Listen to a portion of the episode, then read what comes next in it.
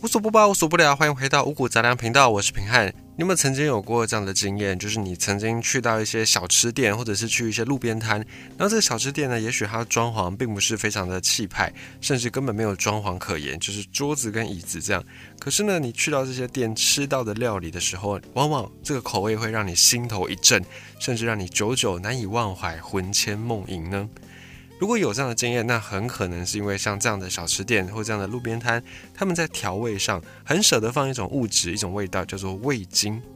这个味精在小吃摊，尤其台湾的小吃摊运用的其实算蛮多的。那么当然也不会像是一般的营养师，或者是像所谓的大饭店这些大厨们一样，对于味精或者是对于调味有非常非常精准的 SOP。在这些小吃摊或这些路边摊，通常他们都是凭感觉在放，或者是为了要维系，为了要迎合当地人的口味，会把这个味道调得比较重一些，也就是味精会加的多一点。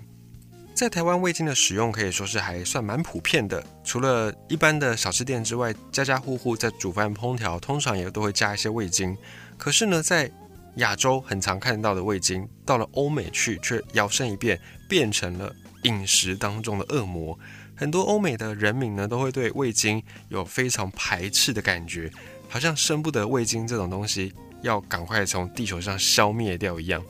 就算科学界已经有很多次的澄清，说味精其实对人体并没有什么太大问题，可是呢，大家还是对味精避之唯恐不及。很多欧美人还是避之唯恐不及，甚至逼得很多卖亚洲料理、卖中餐的这些餐厅，都要在自己的店门外面贴上 “No MSG”，就是没有味精，来去标榜自身的清白。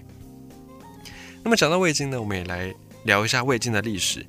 其实味精它最主要的味道就是鲜味，新鲜的那个鲜。鲜味在以前的人就有这个概念，古人他们就有鲜味的概念，只是因为受限于科技、受限于技术的一个没有办法进步到那么快，所以以前的人没有办法用很科学的方式去炼制出味精，只能够通过一些经验来去模拟或者是产生味精的味道，像是在中文字里面的鲜。鲜美的鲜，它就是鱼跟羊，鱼羊为鲜，可见呢，以前人就知道说，烹调鱼、烹调羊就会释放出美妙的味道。那么在科技技术进步之后呢，后来的古人们虽然进步，但还是古人，古人又进一步的去发现了鲜味的一个来源，就是所谓的发酵食品。像在中国的文化圈，或者是在日本，他们都有非常多的发酵食品，或者是所谓的酿造的食品，而酱。就是最早被发明出的酿造食品、发酵食品。最早的酱呢，在西周周朝的时候出现。史书记载，当时候的酱呢是用各种肉类去腌制，叫做肉酱。到了汉朝，肉酱逐渐被大豆给取代，大豆开始作为一种比较普及的作物，然后取代更加稀少的肉类，变成了酱的主要角色。因为大豆比肉便宜许多。也大概在汉朝出现了史上最早的酱油，后来酱油这种调味料呢，就逐渐成为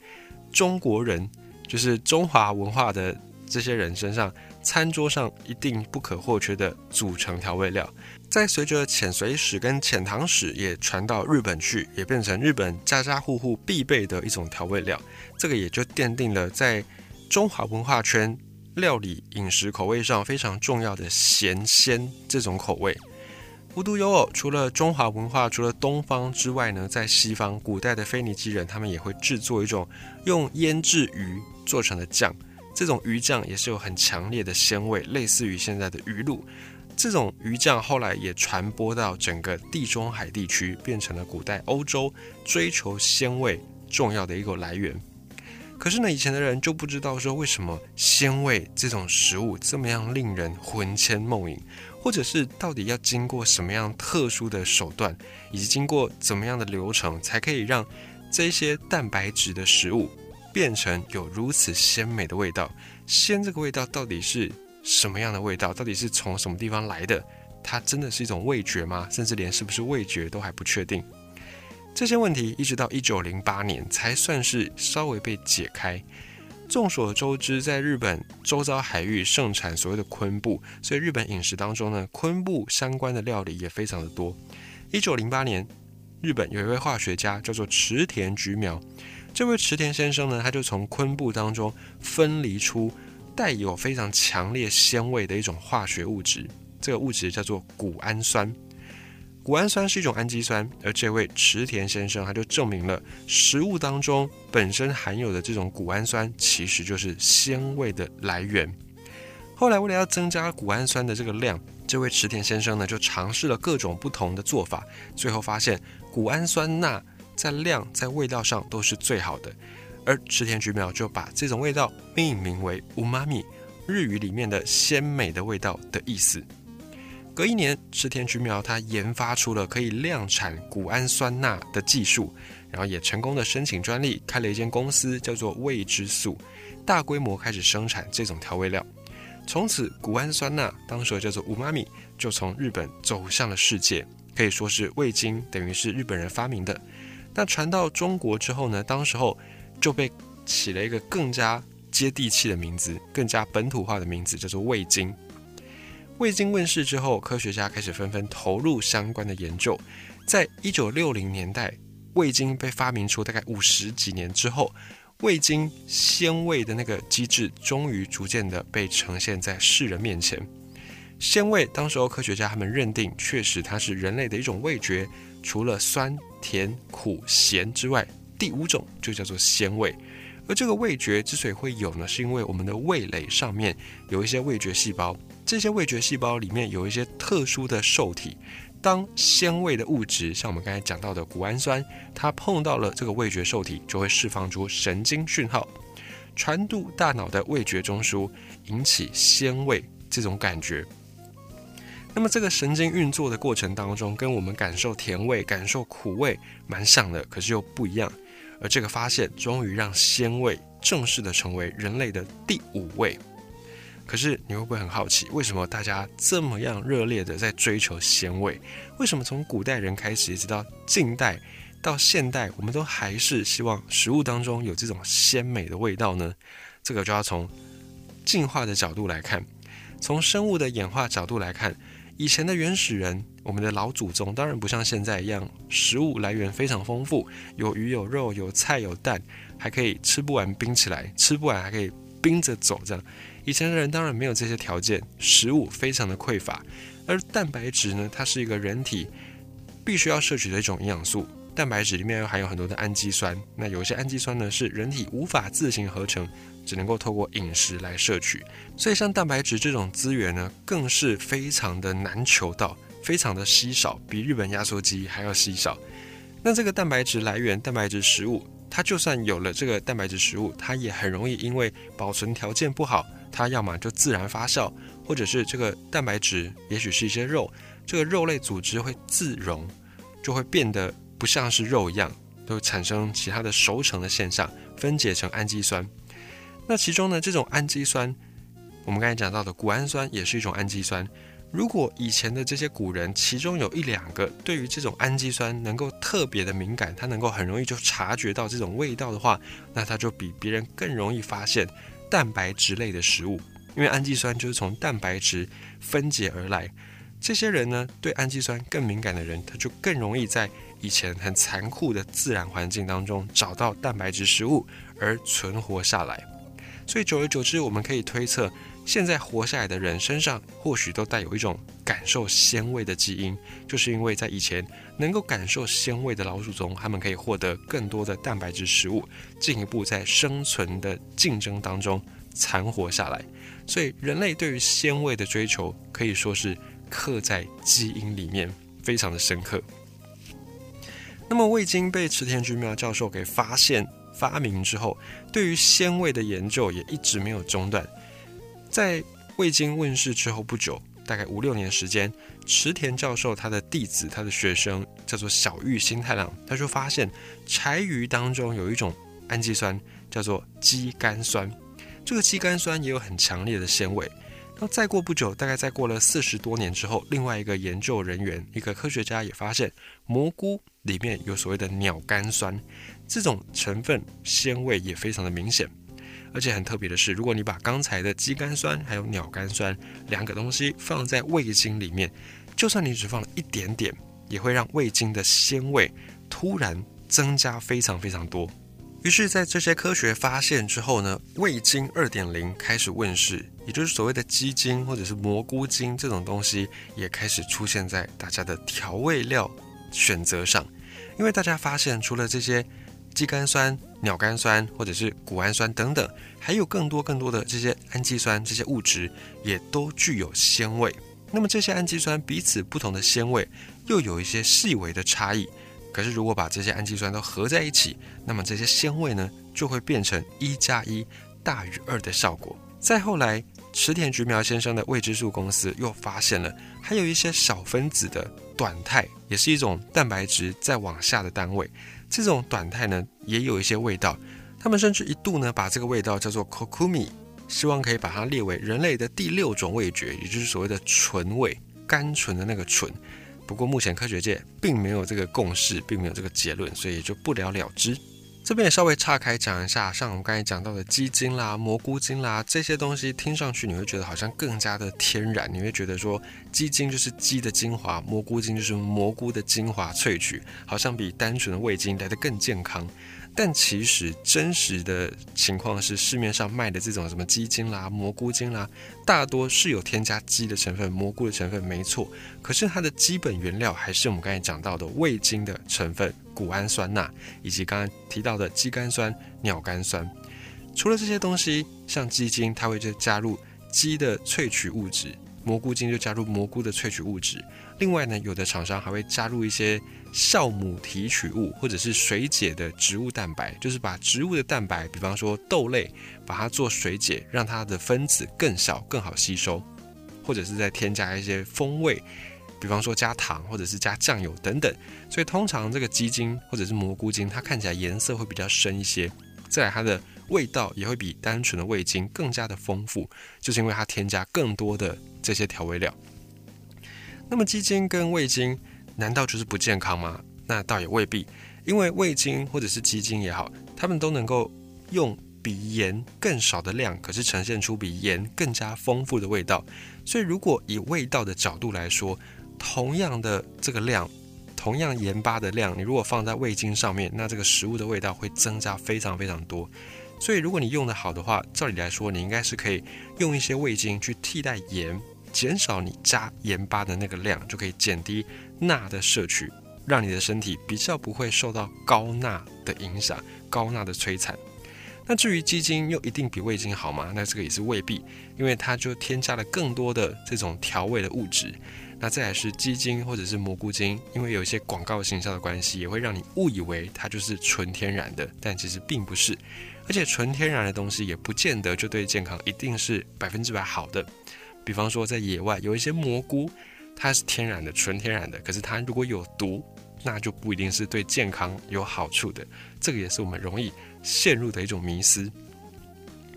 那么，为什么味精会这么好的产品，在国外、在欧美却让人避之唯恐不及呢？就是因为在一九六八年，美国曾经有一个顶级的期刊，叫做《新英格兰医学杂志》，在这个杂志上面曾经就刊了一篇读者来信。这个读者呢，他并不是美国本地人，他是从外地移民去美国的。然后他就说，他到美国的时候好几年了，他每次去美国的中餐厅吃饭的时候，都会出现一些奇怪的现象，比方说脖子麻、手麻、背麻、心悸，感觉到很疲劳等等。那在这封信最后，这个作者他就说，可能是因为在烹调过程当中，也许这些菜色加了酒精、加了盐或者是味精。那么酒精在人类古早的时代就已经有了，盐也是一样，历史非常悠久的调味料。在这篇读者来信之中，只有味精是新出现的东西。于是呢，人们就很自动的、很下意识的把味精当成是引发这些症状、引发这些现象的罪魁祸首。但明明这位读者没有直接的指出是味精的影响，可是没有人愿意去关注这些事情，大家就是直接的。把所有的焦点都放在味精上面，于是呢，开始有很多人，很多以讹传讹的人，就直接相信这个味精会带来一系列身体不适的症状。后来还有一些媒体就因为这个现象，把这些人的症状称之为中国餐馆综合症，因为有的人是背痛，有的人是舌头麻、心悸，或者是哪里不舒服等等等等各式各样的症状，后来就被统称叫做中国餐馆综合症。于是，在欧美，很多人就对味精，甚至所有的中餐厅进行了抵制。当然，里面也包含了一些政治上的那种投机分子，但我们这边就不提了。只是呢，确实在欧美就发生对于味精的一个拒绝、排味精潮。于是后来要经营的中餐厅就只能够纷纷的标榜自己是没有味精的店，来去赢得欧美消费者的信任。在欧美消费者接受了味精，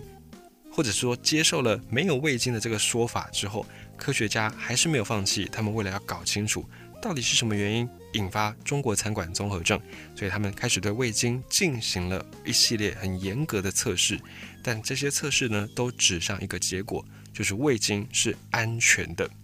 没有任何的不舒服的症状跟味精有关。而且呢，味精充其量就是把食物当中天然食物里面本来就有的成分给抽离出来，而且做量产而已。如果这些人真的对味精的主要成分谷氨酸，引发了一些症状，那么他们应该在吃其他食物的时候就会有这个症状，而不是在吃到味精之后才有这些症状。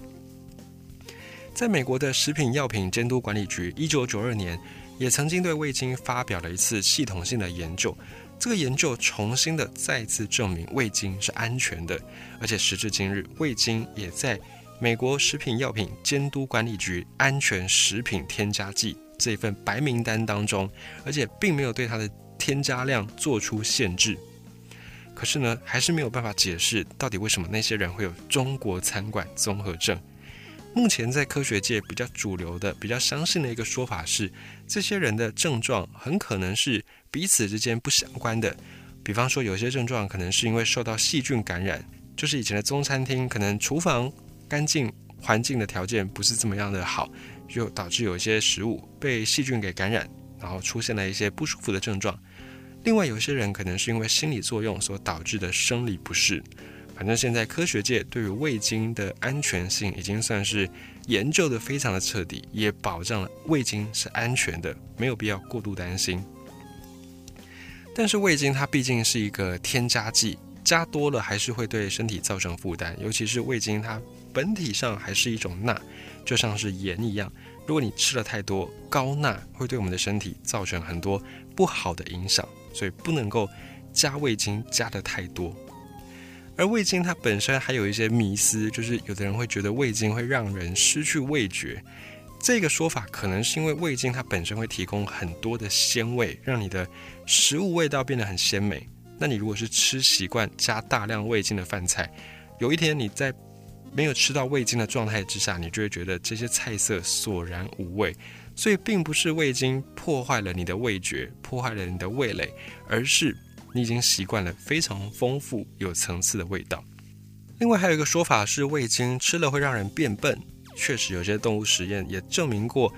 味精如果非常非常大量给小老鼠来吃，会引发小老鼠的神经系统病变。可是呢，在这些实验里面用到的味精的量剂量是远远高出我们正常烹调菜色可能用到的剂量。你可能要吃到半罐味精或者是一罐味精，才有可能会导致这种神经的系统病变，而且是一次性的吃到。所以，一般在日常生活，我们不太需要去担心吃味精变笨这件事情。否则你吃香菇也会变笨，你吃鱼也会变笨，因为这些食材都含有味精里面的鲜味的成分。还有最后一个味精的迷思是味精添加的时间不要太早，有人就以此延伸，就是说味精如果太早添加，它遇热会放出致癌物质。关于这个说法呢，也是无稽之谈。